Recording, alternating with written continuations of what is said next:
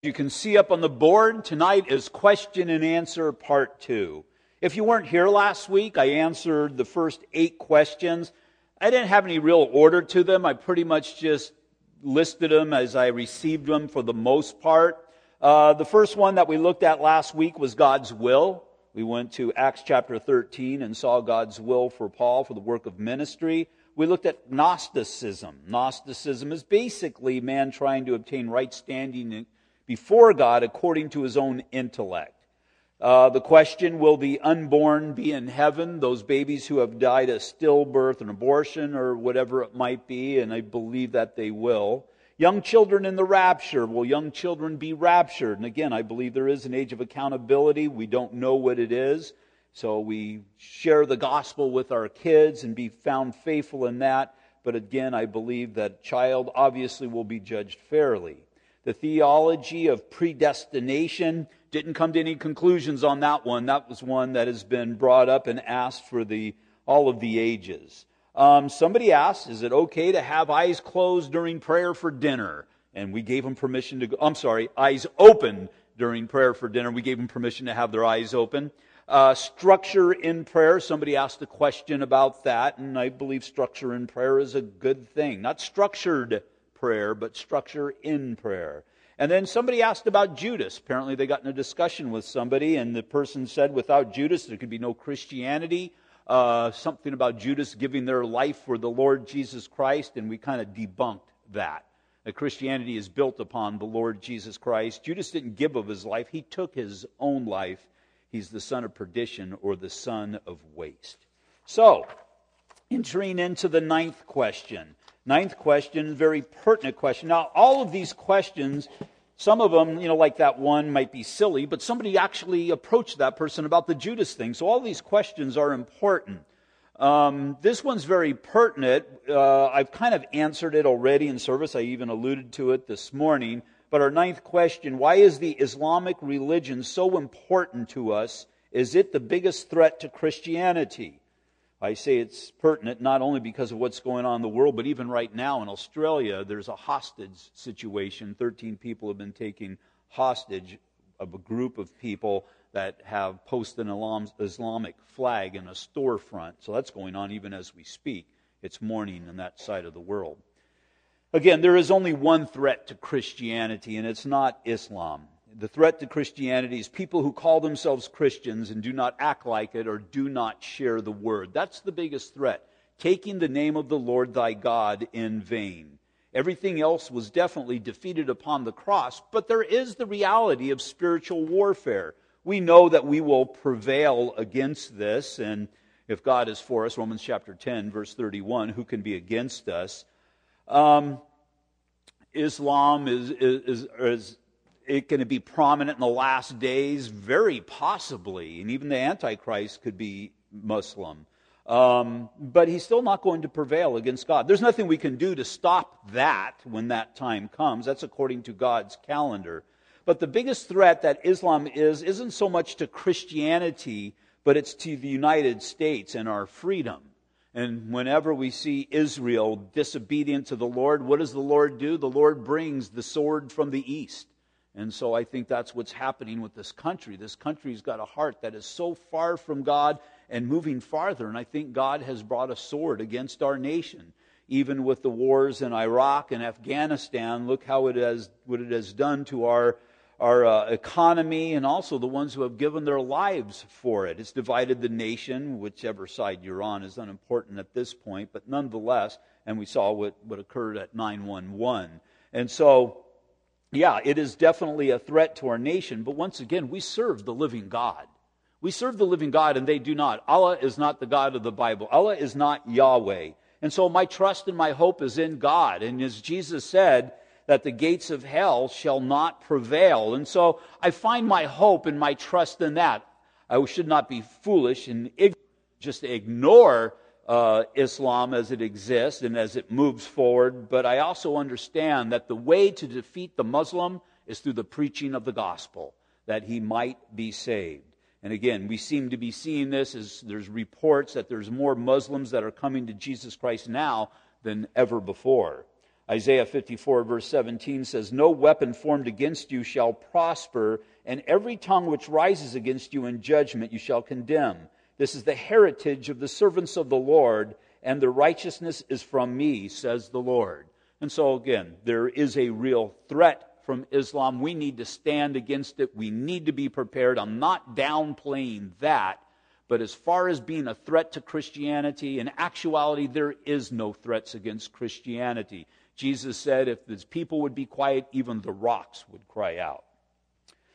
Somebody asked, number 10, what is the day of the Lord? We see that term throughout all, a lot of the Old Testament and into the New Testament, into the New Testament, into the New Testament. When it comes to eschatology, eschatology is the study of end times. There are four days of. Four days of. The first is the day of man. More a theological term developed by the theologian than something that is found in the scriptures, although the concept is found in the scriptures. In 1 Corinthians chapter 4 verse 3 Paul says, "But with me it is a very small thing that I should be judged by you or by a human court. In fact, I don't even judge myself." And that's true, but we do have the government and we do have all of us a choice to be made, and God gives us the freedom to make that choice and the freedoms to govern ourselves. We can govern ourselves in the Lord and we can see our society blessed, or we can forsake the Lord and see society cursed. But nonetheless, this is pretty much the day of man. God is still sovereign, make no mistake about that. But God allows certain things in society. If you want to leave this place and you want to go sin as you walk out those doors, God's probably not going to stop you. He gives that freedom of choice. We live in the day of man. But then there's going to come that one day. One day, it's going to occur in a moment, in the twinkling of an eye. It's the shortest of all days. It's the day of Jesus Christ. In 1 Corinthians chapter 1, verse 7 and 8, eagerly waiting for the revelation of our Lord Jesus Christ, who will confirm you to the end that you may be blameless in the day of our Lord Jesus Christ. This would be the rapture. It's the rapture of the church as the church is removed from this world, as the times of tribulation intensify.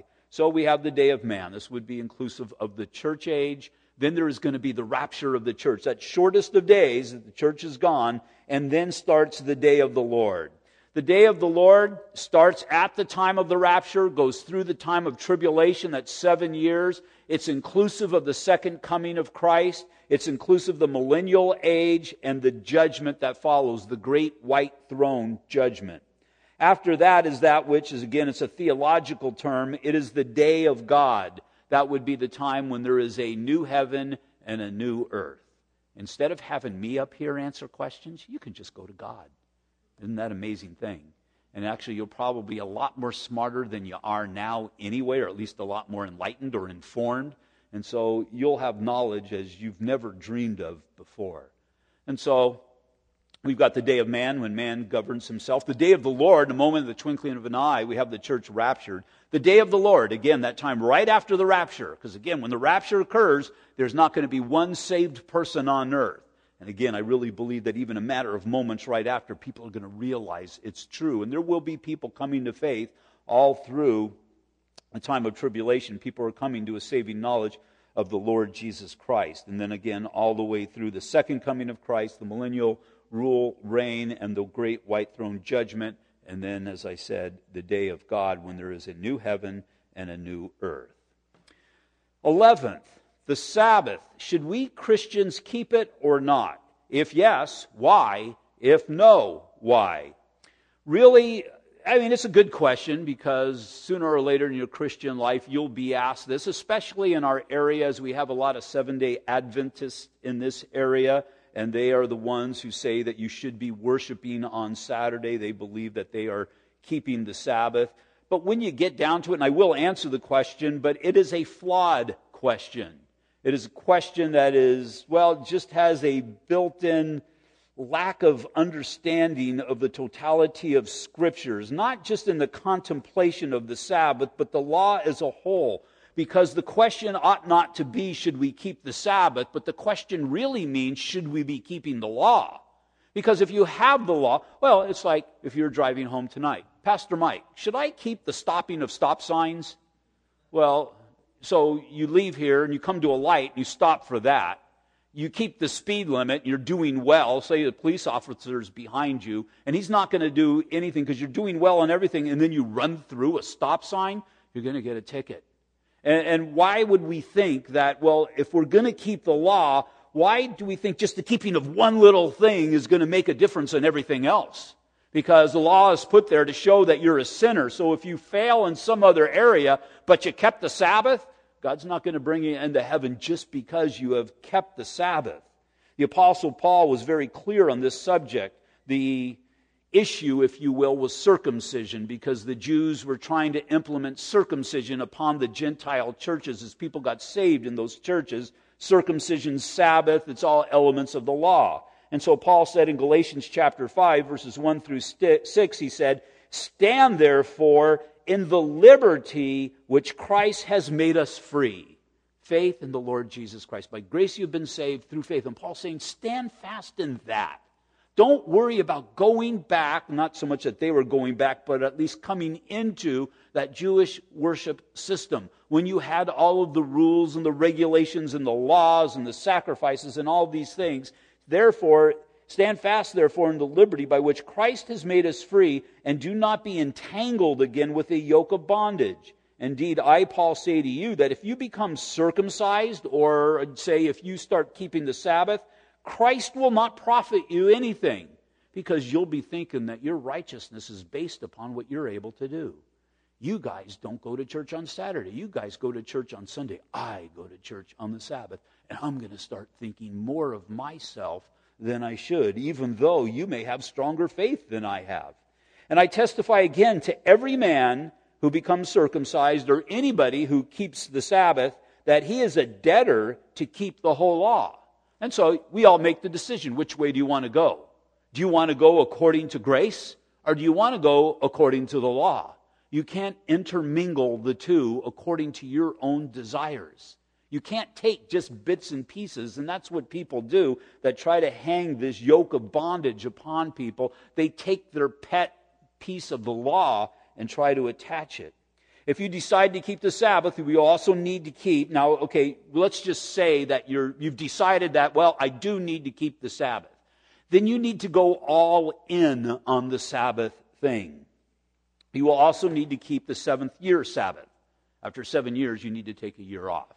You'll need to talk to your boss about that and tell him that it's according to my religion that after seven years I need to take a year off and see what he says about that.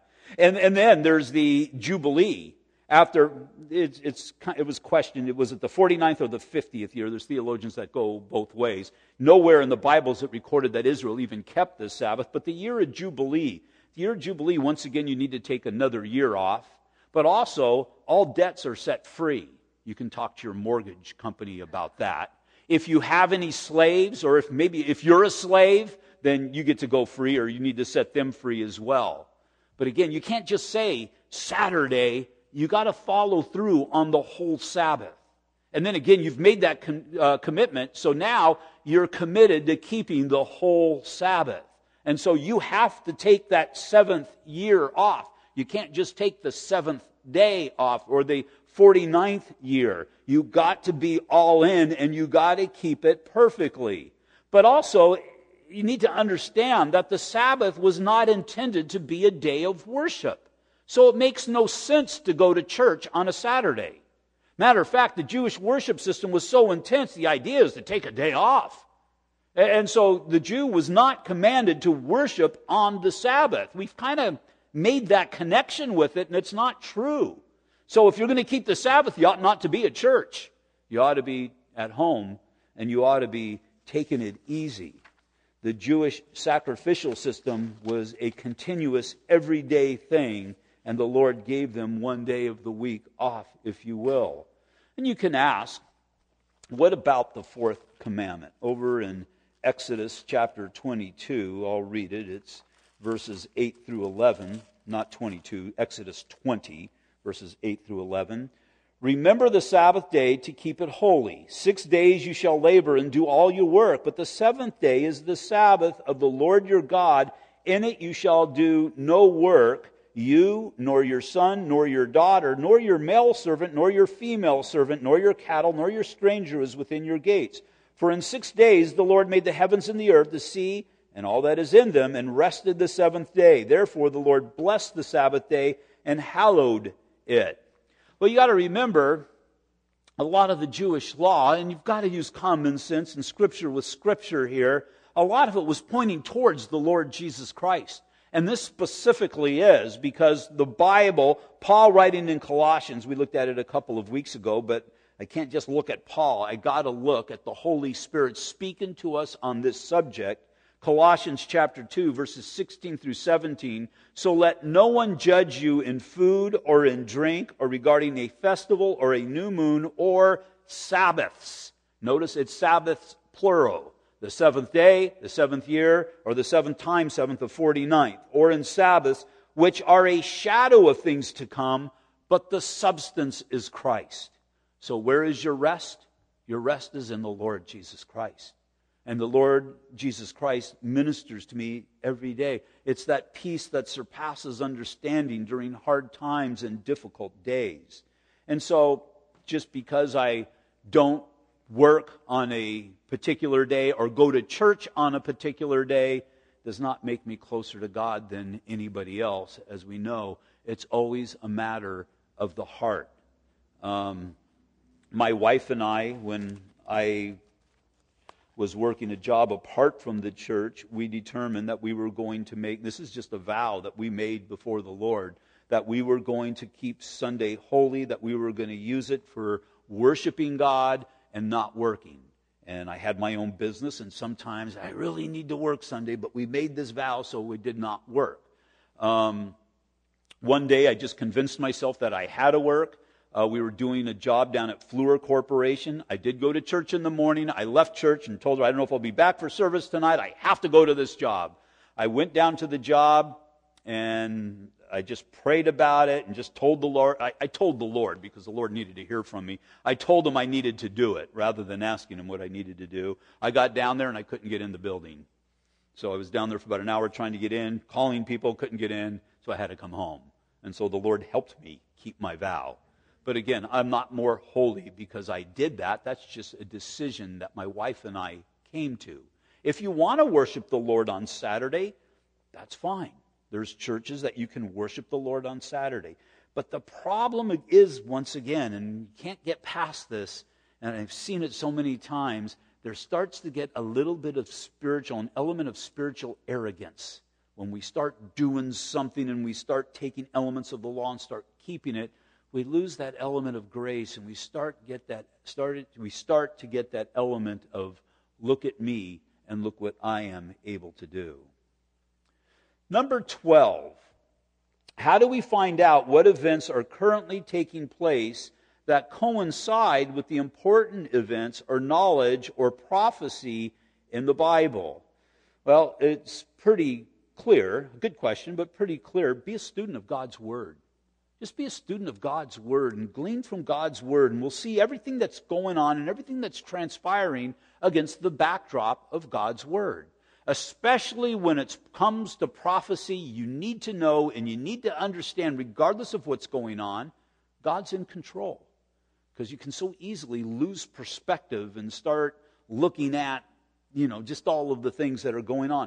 Prophecy is important. Don't get me wrong. Well, let me, let me go. Let me keep going here. Romans chapter 8, verse 28, and we know. This is something that Paul's hammering that point. This we know, so pay attention that all things work together for the good to those who love God and to those who are called according to his purpose. So again, prophecy, there's just the knowledge that God is working all of these things out. So the things that happen, they might be hard things, but they're good things because it's God who is in control working his plan. Now, this same person, this was should really be 12b. There's the next question, which is part of that first. Is there a special channel on TV?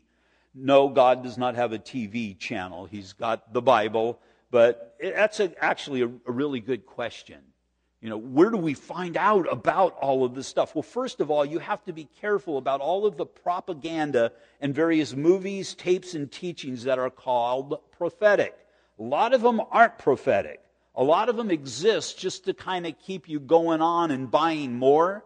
I remember there was a well known teacher, well known Calvary Chapel teacher, that when we had Y2K, he was selling tapes and he was selling Y2K kits, survival kits, and stuff like that. Probably made a lot of people made a lot of money off of Y2K. I remember generators were very hard to find during that time. People were stockpiling water because we know if Y2K, you know, if Bill Gates had that bug in the Windows system that was going to affect all the computers, that was going to be bigger than God.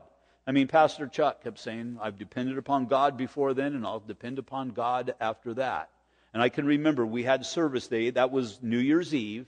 And I remember just as we were starting service, from what I remember, it was midnight somewhere in the world. It was midnight in Europe, and Europe made it through. And I think at the end of our service, it was midnight New York, and New York made it through.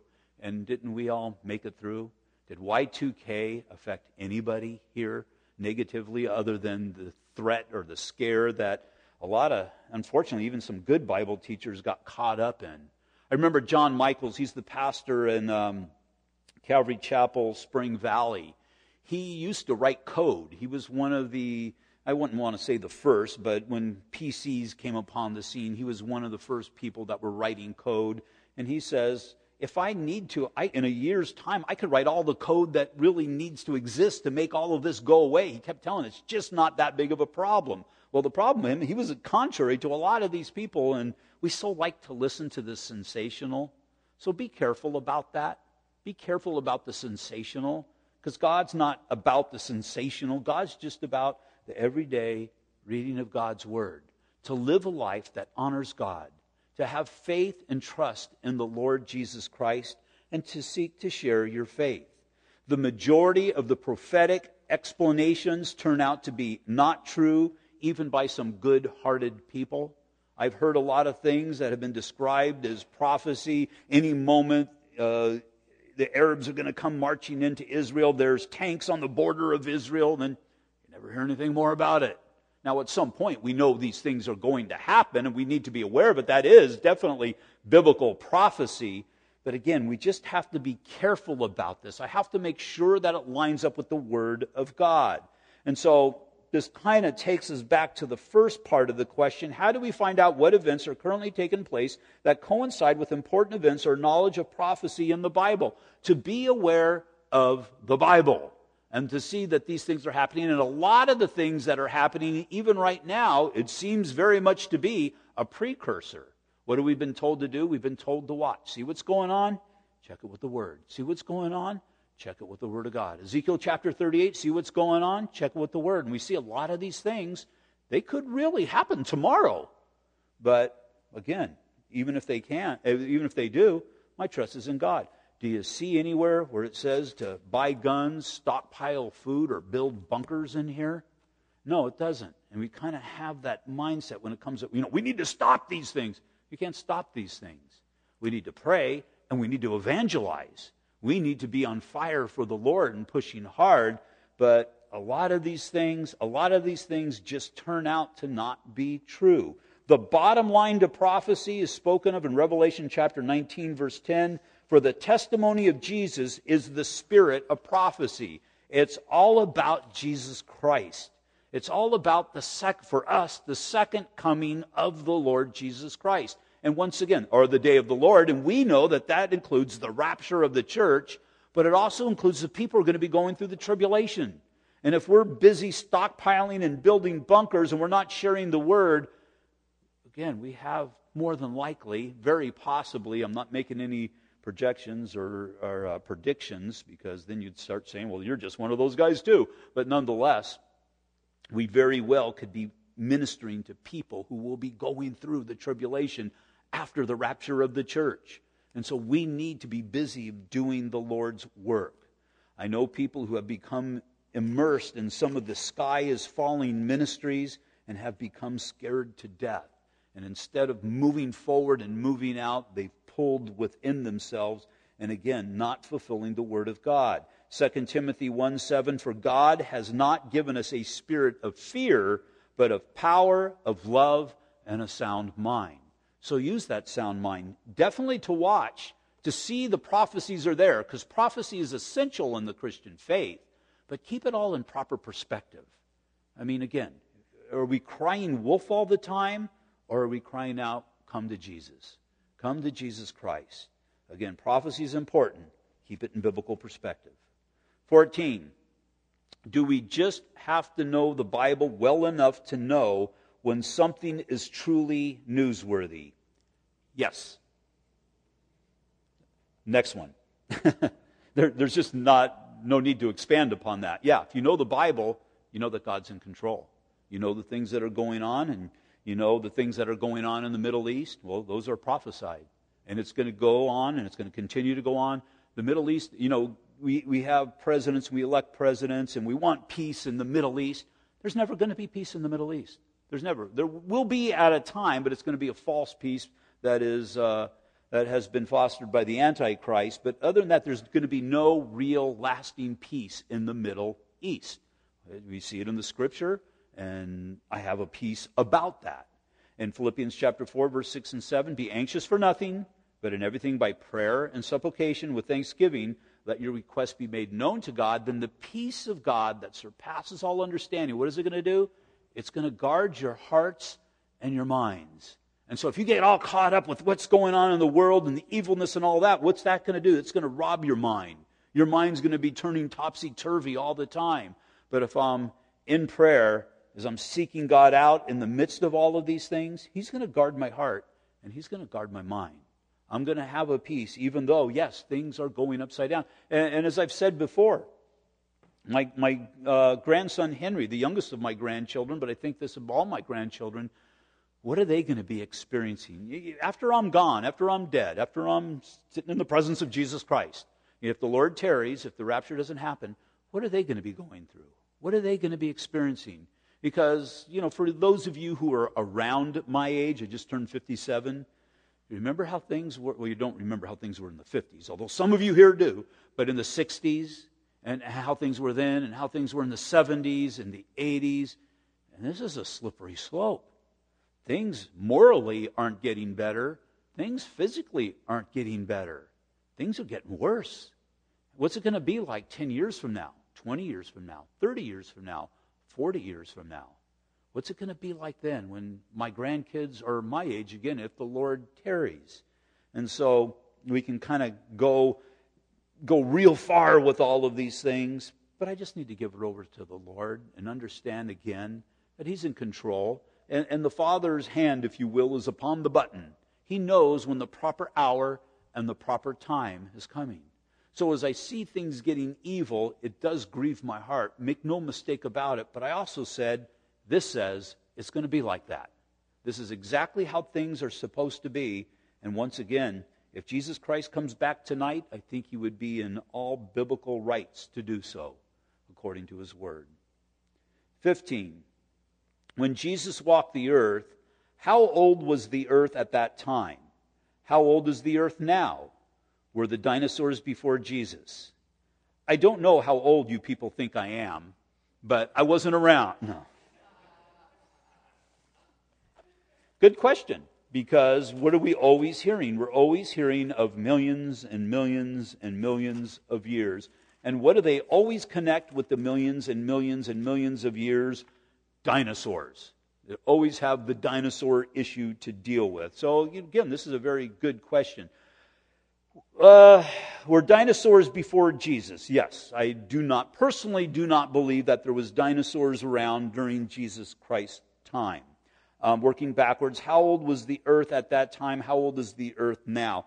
If you do the math in the scriptures, it seems like there was 2,000 years from Adam to the time of Moses. Maybe, probably a little bit more, maybe about 2,400, somewhere in that ballpark. And then from that time, there was another 2,000, 1,600 years, whatever it might be, to Jesus Christ. So it looks like from Adam to Jesus Christ, there was about 4,000 years. Now we know from Jesus Christ to our day now, there's 2,000 years. So I personally believe that the earth is 6,000 years old. And you can look at science and you can refute that with science or attempt to, carbon dating and all of that stuff. But I truly believe that there was a dynamic change at the flood. I believe that the Grand Canyon was formed by the flood. You have the earth, and it says the waters came down, but what does it also say? It also sprung up. Now, as you have these great waters springing up from the earth, what's going to happen? It's going to leave a void in the earth. What happens when there's a void in the earth and then you have all that water on top? It's going to collapse. It's going to collapse and it's going to wash away. Because I've been to the Grand Canyon, and you stand up there and they say, That river cut out this canyon. And you look down there and there's a real little river down there. And of course, you're going to need billions of years for that thing to cut anything. And so I really believe what we're seeing is the flood. They've got, you know, with the trees and the petrified trees and, and again, the carbon dating. But again, atmospheric conditions were different back then. There was a shield of moisture, of water barrier all around the earth that filtered the sun. So again, all of these things were completely different. Excuse me.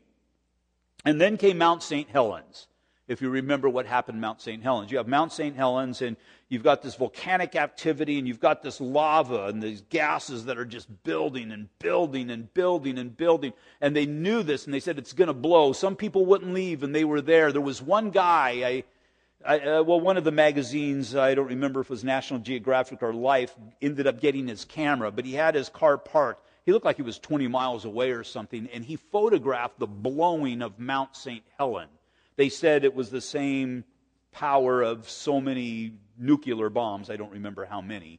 But you saw the destruction. Some of it, there was, there was, there was pine trees, and it was like somebody just mowed them all over. So you see the force of that. There was snow on top of the mountain that instantly melted, so there was this huge flash flood. And there was this guy in volcanic ash as it spread, really wrapped, I believe, around the world and even came back the other side. But there was this guy who was taking these time lapse pictures of it, and you saw the explosion, and then you saw this ash all come in, and the guy ended up dying. But you saw how far away and how powerful that was. This was truly a cataclysmic event. And they said they saw some amazing things. Strata, or layers of earth that they believed that took millions and millions of years to form, it formed instantly. And they had a lot of things that they never thought, well, could happen that fast, happened that fast. And they saw some things too. They saw different strata, again, layers of earth, but they would have trees that were almost vertical that were going, well, they looked at this particular strata. Well, we thought it took millions of years, but then there's a tree going through it, and, they, and that, that, that mimics a lot of other areas that they have strata of earth, but they got trees going horizontal through millions of years. Well, if a tree gets stuck in the earth, and you start building strata up over that over millions and millions of years, is that tree really going to last millions and millions of years? And so it's definitely a question that, that speaks to our ages. Well, what about dinosaurs? Does the Bible speak of dinosaurs? Well, the best that I can do is Job chapter 40, verses 15 through 24, that speaks of a behemoth. Chapter 40, verse 15 now, you tell me what this describes. Does it describe anything that we know? Look, how, uh, look now at the behemoth which I made along with you. He eats grass like an ox. See how his strength is in his hips, and his power is in his stomach muscles. He moves his tail like a cedar, like a cedar tree. The sinews of his thighs are tightly knit. His bones are like beams of bronze, his ribs like bars of iron. He is the first of the ways of God. Only he who made him can bring near uh, his sword. Surely the mountains yield food for him, and all the beasts of the field play there. He lies under the lotus trees in a covert of reeds and marsh. The lotus trees cover him with their shade, and the willows uh, by the brooks surround him. Indeed, the rivers may rage, yet he is not disturbed. He is confident, though the Jordan gushes into his mouth though he takes it in his eyes, or one pierces his nose with a snare. And so there's this big creature, tail like a cedar, that nobody can stand against. Sounds kind of like what we would call a brontosaurus. Is it? It doesn't really say. But then we have the Leviathan in Job chapter 41, verse 14. Who can open the doors of his face with his terrible teeth all the way around? Could be an alligator, could be a crocodile. His rows of scales, well, can't be one of them. They don't have scales. Well, they do. I guess they do have scales. Are his pride, shut up tightly as with a seal. One is so near another that no air can come between them. They are joined one to another and stick together and cannot be parted. His sneezings flash forth light, and his eyes are like the eyelids of the morning. Out of his mouth go burning lights, sparks of fire shoot out. Smoke goes out of his nostrils as from a boiling pot and burning rushes. There's quite a few civilizations that have this picture or some kind of writings or fable or tale of fire breathing dragons. Now, is it possible? There are animals, mostly insects, that have this element to them that they're able chemically to develop great heat through the mixing of two chemicals. A flamethrower, that's what a flamethrower does that you see in the army movies. It mixes two chemicals together and causes that, that flame that you see. There's a beetle, and I can't give you the, uh, the specifics. What he said. It's just hard to hear up there the way that the bombardier beetle. And it mixes two chemicals and it causes a, a heat to, it, to be able to emit heat. And so, okay, let's just say he's right. Okay, there are dinosaurs. What happened to all the dinosaurs? They didn't make the flood. Well, wasn't two of all animals brought on the ark? Yeah. But do you think he went out and got the biggest dinosaur he can find? I would present to you, he got the littlest dinosaur that he could find. I, he may have called it a dinosaur back then, but I think we would call it a lizard today. And so you look at the lizards, you look at the dinosaurs, and there's a lot of similarities to them. Now, a lizard's very interesting in that a lizard, throughout the course of his life, never stops growing. Now, what happens if you take that lizard and you put it in optimal growing conditions? if he never stops growing. Now, men live to be 900 years old. What happens if you got a lizard that never stops growing that lived to be 900 years old? You would have a big lizard or a dinosaur. But then the flood came. The flood wiped them all out. Adam took a couple of them on the ark, but he got some little ones. Can't imagine he would take a big one, and now they're not living nearly as long. They die earlier, they don't grow that big. They definitely exist. We'd be a fool to ignore that they existed. They did exist. They did exist. Did they exist during the times of Christ? I do not believe they did. Doesn't really make sense according to the theory I just presented. I wasn't there, so I can't tell you this is fact. But to me, that makes the greatest sense. That makes the best sense. And so I don't have a problem with the existence of dinosaurs, again, because of their fossils. We can't ignore it but I think it works in harmony. This description works in harmony with the scriptures. Next question, question number 16. Will, will you better explain the 144,000? My answer to that is no, I won't. Well, not so much that I won't, but I can't better explain it because Revelation chapter 7, it just is very plain and we need to take the plain reading of the word. Good question because a lot of people question this. The Jehovah Witnesses have built whole theologies off of this. But God wanted us to see, I mean, He made this very clear. Just let me read the scripture.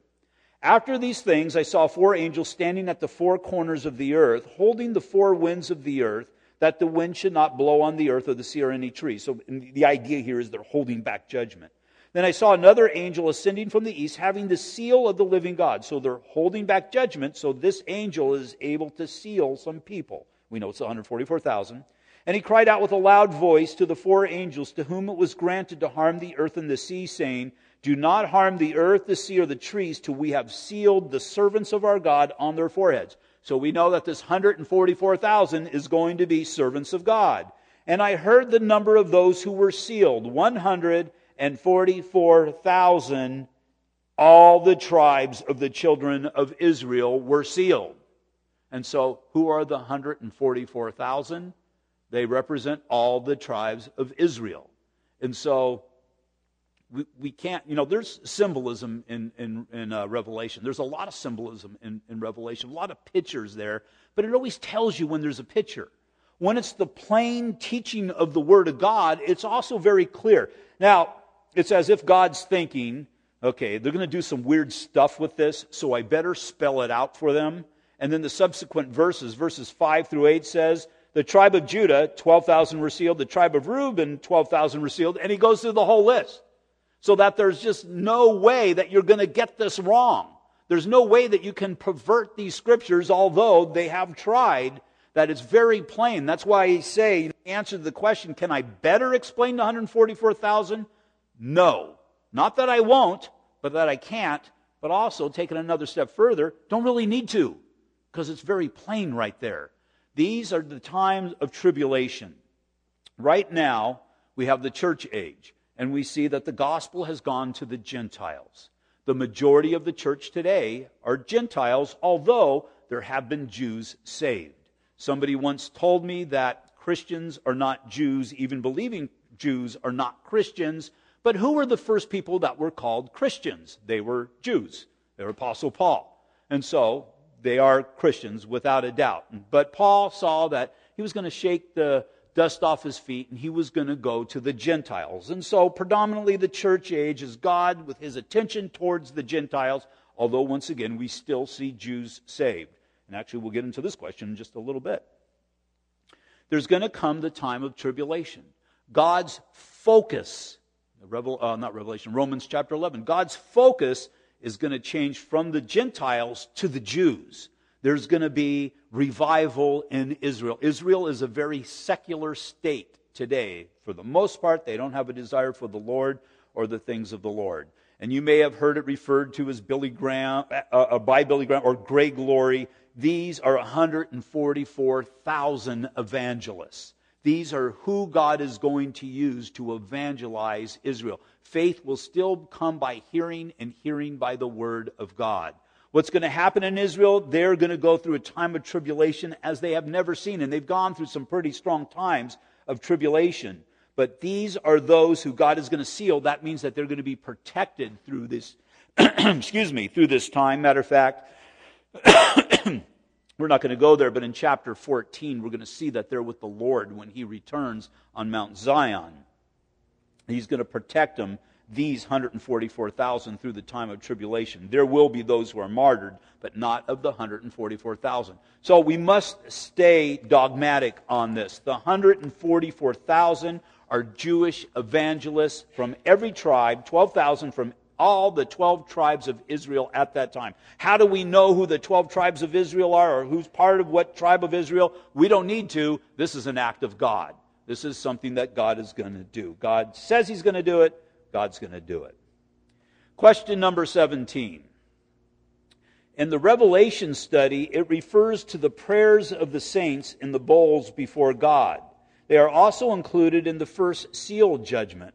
I always thought that these prayers were the prayers of all the martyrs from all time before and during the tribulation, calling for justice. But I have been hearing that these are all the prayers for all things from all saints for all time. Can you clarify this for me?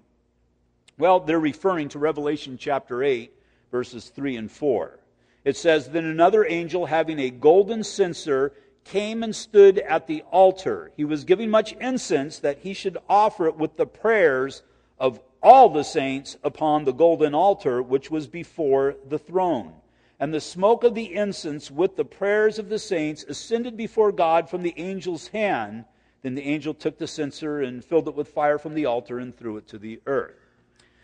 In the study of Exodus, the tabernacle was to be built according to the specific instructions given to Moses, and it was to mimic God's heavenly dwelling place because it was to be his dwelling place here on earth.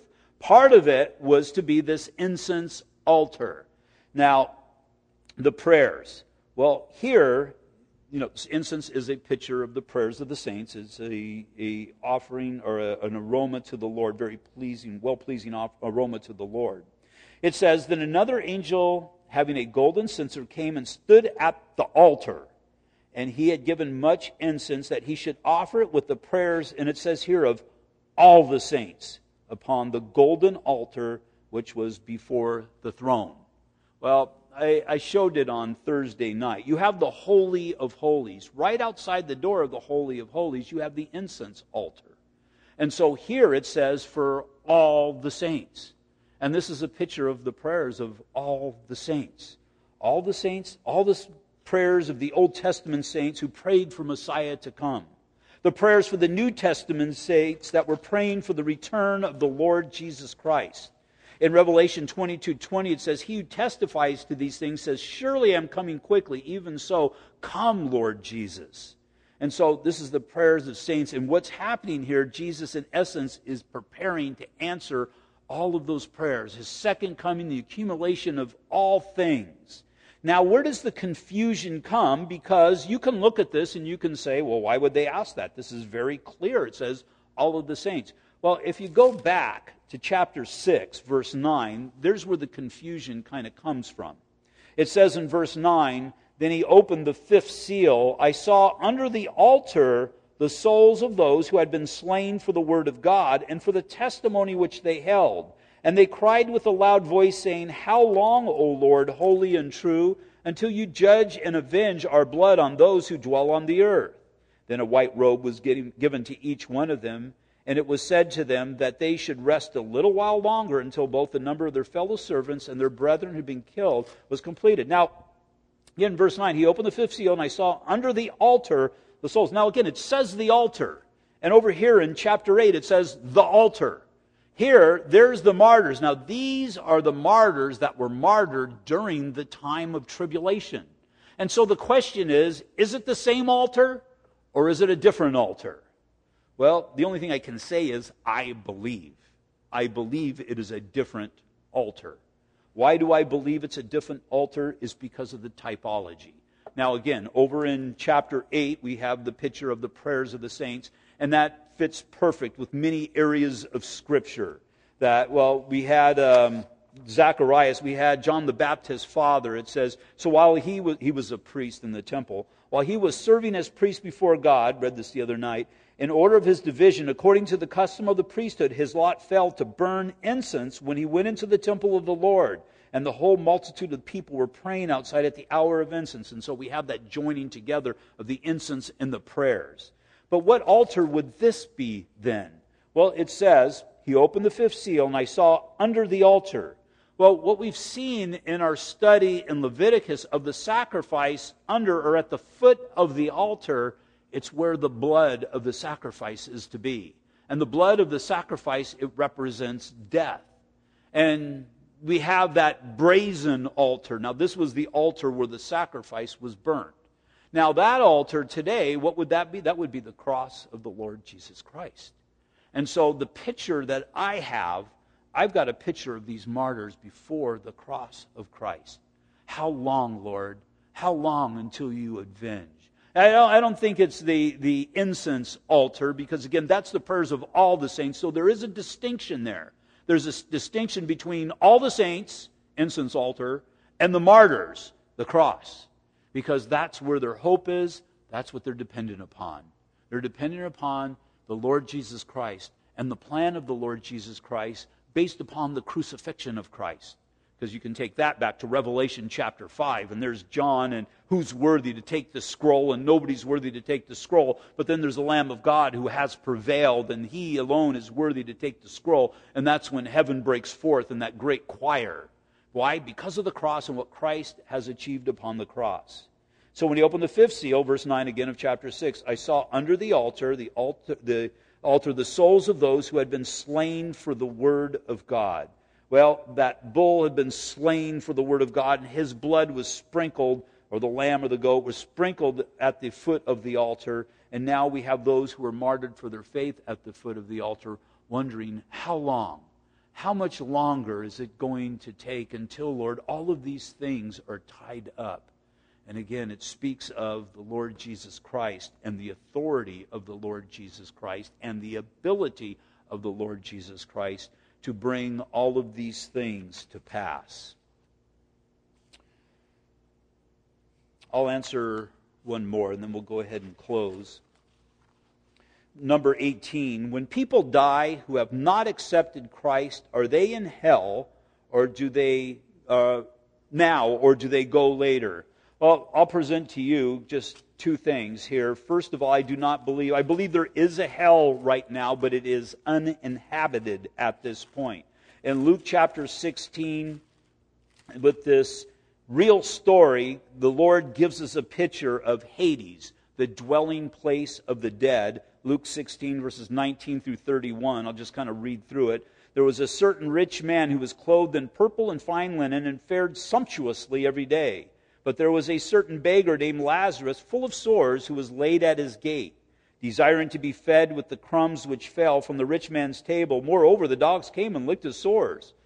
And so it was that the beggar died and was carried by the angels to Abraham's bosom. The rich man also died and was, uh, was buried. And being in the torments of Hades, he lifted up his eyes and he saw Abraham far off and Lazarus in his bosom. Now we know at this point and at our point today that we know that nobody has been sent to hell yet, what we would call hell. So there has to be a place that people die apart from Christ are kept. That would be in this bad section of Hades. And again, I'll finish reading that, get a little bit better picture if you're unaware the great white throne judgment that I will read in a little bit, the great white throne judgment hasn't occurred yet. And the great white throne judgment, after that judgment is rendered, and again, this is after the millennial reign, then we start to see hell inhabited, except for two instances. And again, I'll explain all that in a minute. But verse 23, back in Luke chapter 16, and being in torments in Hades, he lifted up his eyes and saw Abraham afar off and Lazarus in his bosom. So seeing Abraham, so he's seeing the Old Testament saints. And he sees this man. So from Abraham all the way to this man who died in faith in Jesus Christ. Now, Jesus hasn't died on the cross yet. If Jesus hasn't died on the cross, man cannot get into heaven. Now, what about those who died in faith? They have to be somewhere. And so we have Hades. Don't think of Hades just as a bad place. It'd be like these two rows. Here we have Calvary Chapel, Ontario. We have all the people of Calvary Chapel, Ontario over here who are going to be judged and end up in hell Of course, in Calvary Chapel, Ontario, there's nobody here. And then we have a gulf in between. And then we have all the good side of Hades, if you will. Those people who are, yeah, good job, Scott, you made it. We have all, he's raising his hands. We have all those people who have died in faith in Jesus Christ, waiting for the price to be paid upon the cross. And therein, what's called Abraham's bosom is also referred to as paradise. And he cried out, this man who's in the bad part of Hades, he cried out and said, Father Abraham, have mercy upon me and send Lazarus that he may dip the tip of his finger in water and cool my tongue, for I am tormented in this flame. But Abraham said, Son, remember that in your lifetime you received your good things, and likewise Lazarus evil things, but now he is comforted and you are tormented. And besides all this, between us and you there is a great gulf, so that those who want to pass from here to you cannot, nor can those who pass uh, from there pass to us. Then he said, I beg you, therefore, Father. And so we're not going to go any further. So there's this holding tank. Now, when Jesus died upon the cross, it said he descended. He went and took the right side of the sanctuary here, and he took them with him to heaven because he has died upon the cross. I say took them with him. He, he allowed them to go into heaven. Jesus was going to reappear here on earth. But nonetheless, now because Jesus died upon the cross, the price has been paid. They've died in faith in what he was going to do. They're able to go. But those people who were inhabiting the other side of Hades, they, they're never going to go to heaven. And so they're being held at that point with a great white throne judgment. So we go back to Revelation and we see the first inhabitants of hell we see that at the second coming of the Lord Jesus Christ. In chapter 19, verse 20, it says, Then the beast was captured, and with him the false prophet who works signs in his presence, by which he deceives those who receive the mark, and the beast and those who worshipped his image. These two were cast alive into the lake of fire burning with brimstone. That's always a reference to hell, not the bad side of Hades. And so we have our first inhabitants of hell. Satan is going to be bound. And so he's going to be bound for a thousand years in the millennial time. So Satan is not even in hell, or I imagine his demons at this time, but there's only the false prophet and the Antichrist there. And so Jesus comes back, entering into the thousand year millennial rule. Satan is released at the end of that time from his prison. He leads a rebellion. It is put down. And then there is the great white throne judgment. Verse 11 of chapter 20. Then I saw a great white throne and him who sat on it, from whose, whose face the earth and heaven fled away, and there was found no place for them. And I saw the dead, small and great, standing before God, and books were opened, and another book was opened, which is the book of life. And the dead were judged according to their works by the things which were written in the books. The sea gave up the dead who were in it, and death and Hades delivered up the dead who were in them, and they were judged, each one according to his works. Then death and Hades were cast into the lake of fire. This is the second death.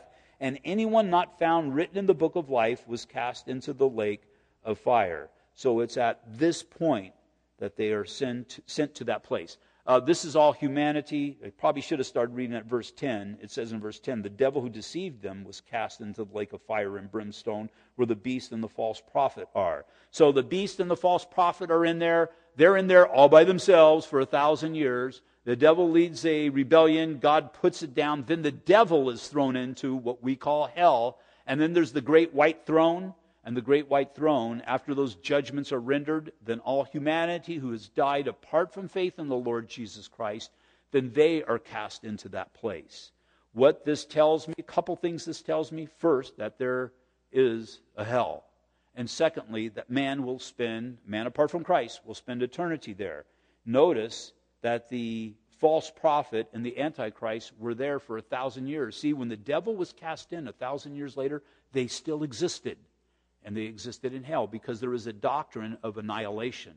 It's the belief that if you die apart from Jesus Christ, that you will just simply cease to exist. That is not a biblical doctrine. And we see the truth of that in the false prophet and in the Antichrist. False prophet and Antichrist are human beings who are more than likely possessed by the devil, but nonetheless, they're still human beings, and they still exist even a thousand years later. They're joined with the devil. Why? Because hell was prepared for the devil and his demons. It wasn't God's desire that any man should ever be there, but man has rebelled against God and has refused God's way out, and then man populates that place. And so it's all about the Lord Jesus Christ. It's all about Jesus Christ and Him crucified. And so as we look at whatever questions it is that we have, we always look to the cross of Christ. Cross of Christ cross of Christ that keeps us from that place, the cross of Christ that brings us into his marvelous light, into his being, which we will live and rule and reign with him during that millennial age, but live with him also for all of eternity. Father, once again, we just thank you for your word. And Father, those answers are there if we search for them with all of our heart. And I pray, Father, that these questions, and I appreciate all of these questions, that, Father, I pray that I made the answers clear, clear as I could. And pray, Father, that Lord, if there's any other ones, that, Lord, we would have those brought to light and be able to address those as well. But Father, again, we just thank you, Lord, for this great and wonderful work that you have done. Father, it's bigger than all of us, how far beyond our understanding it is. But Lord, how close in our belief that it is as well. So, Father, we just thank you and praise you for who you are and all that you do. In Jesus' name, amen. Will you all stand?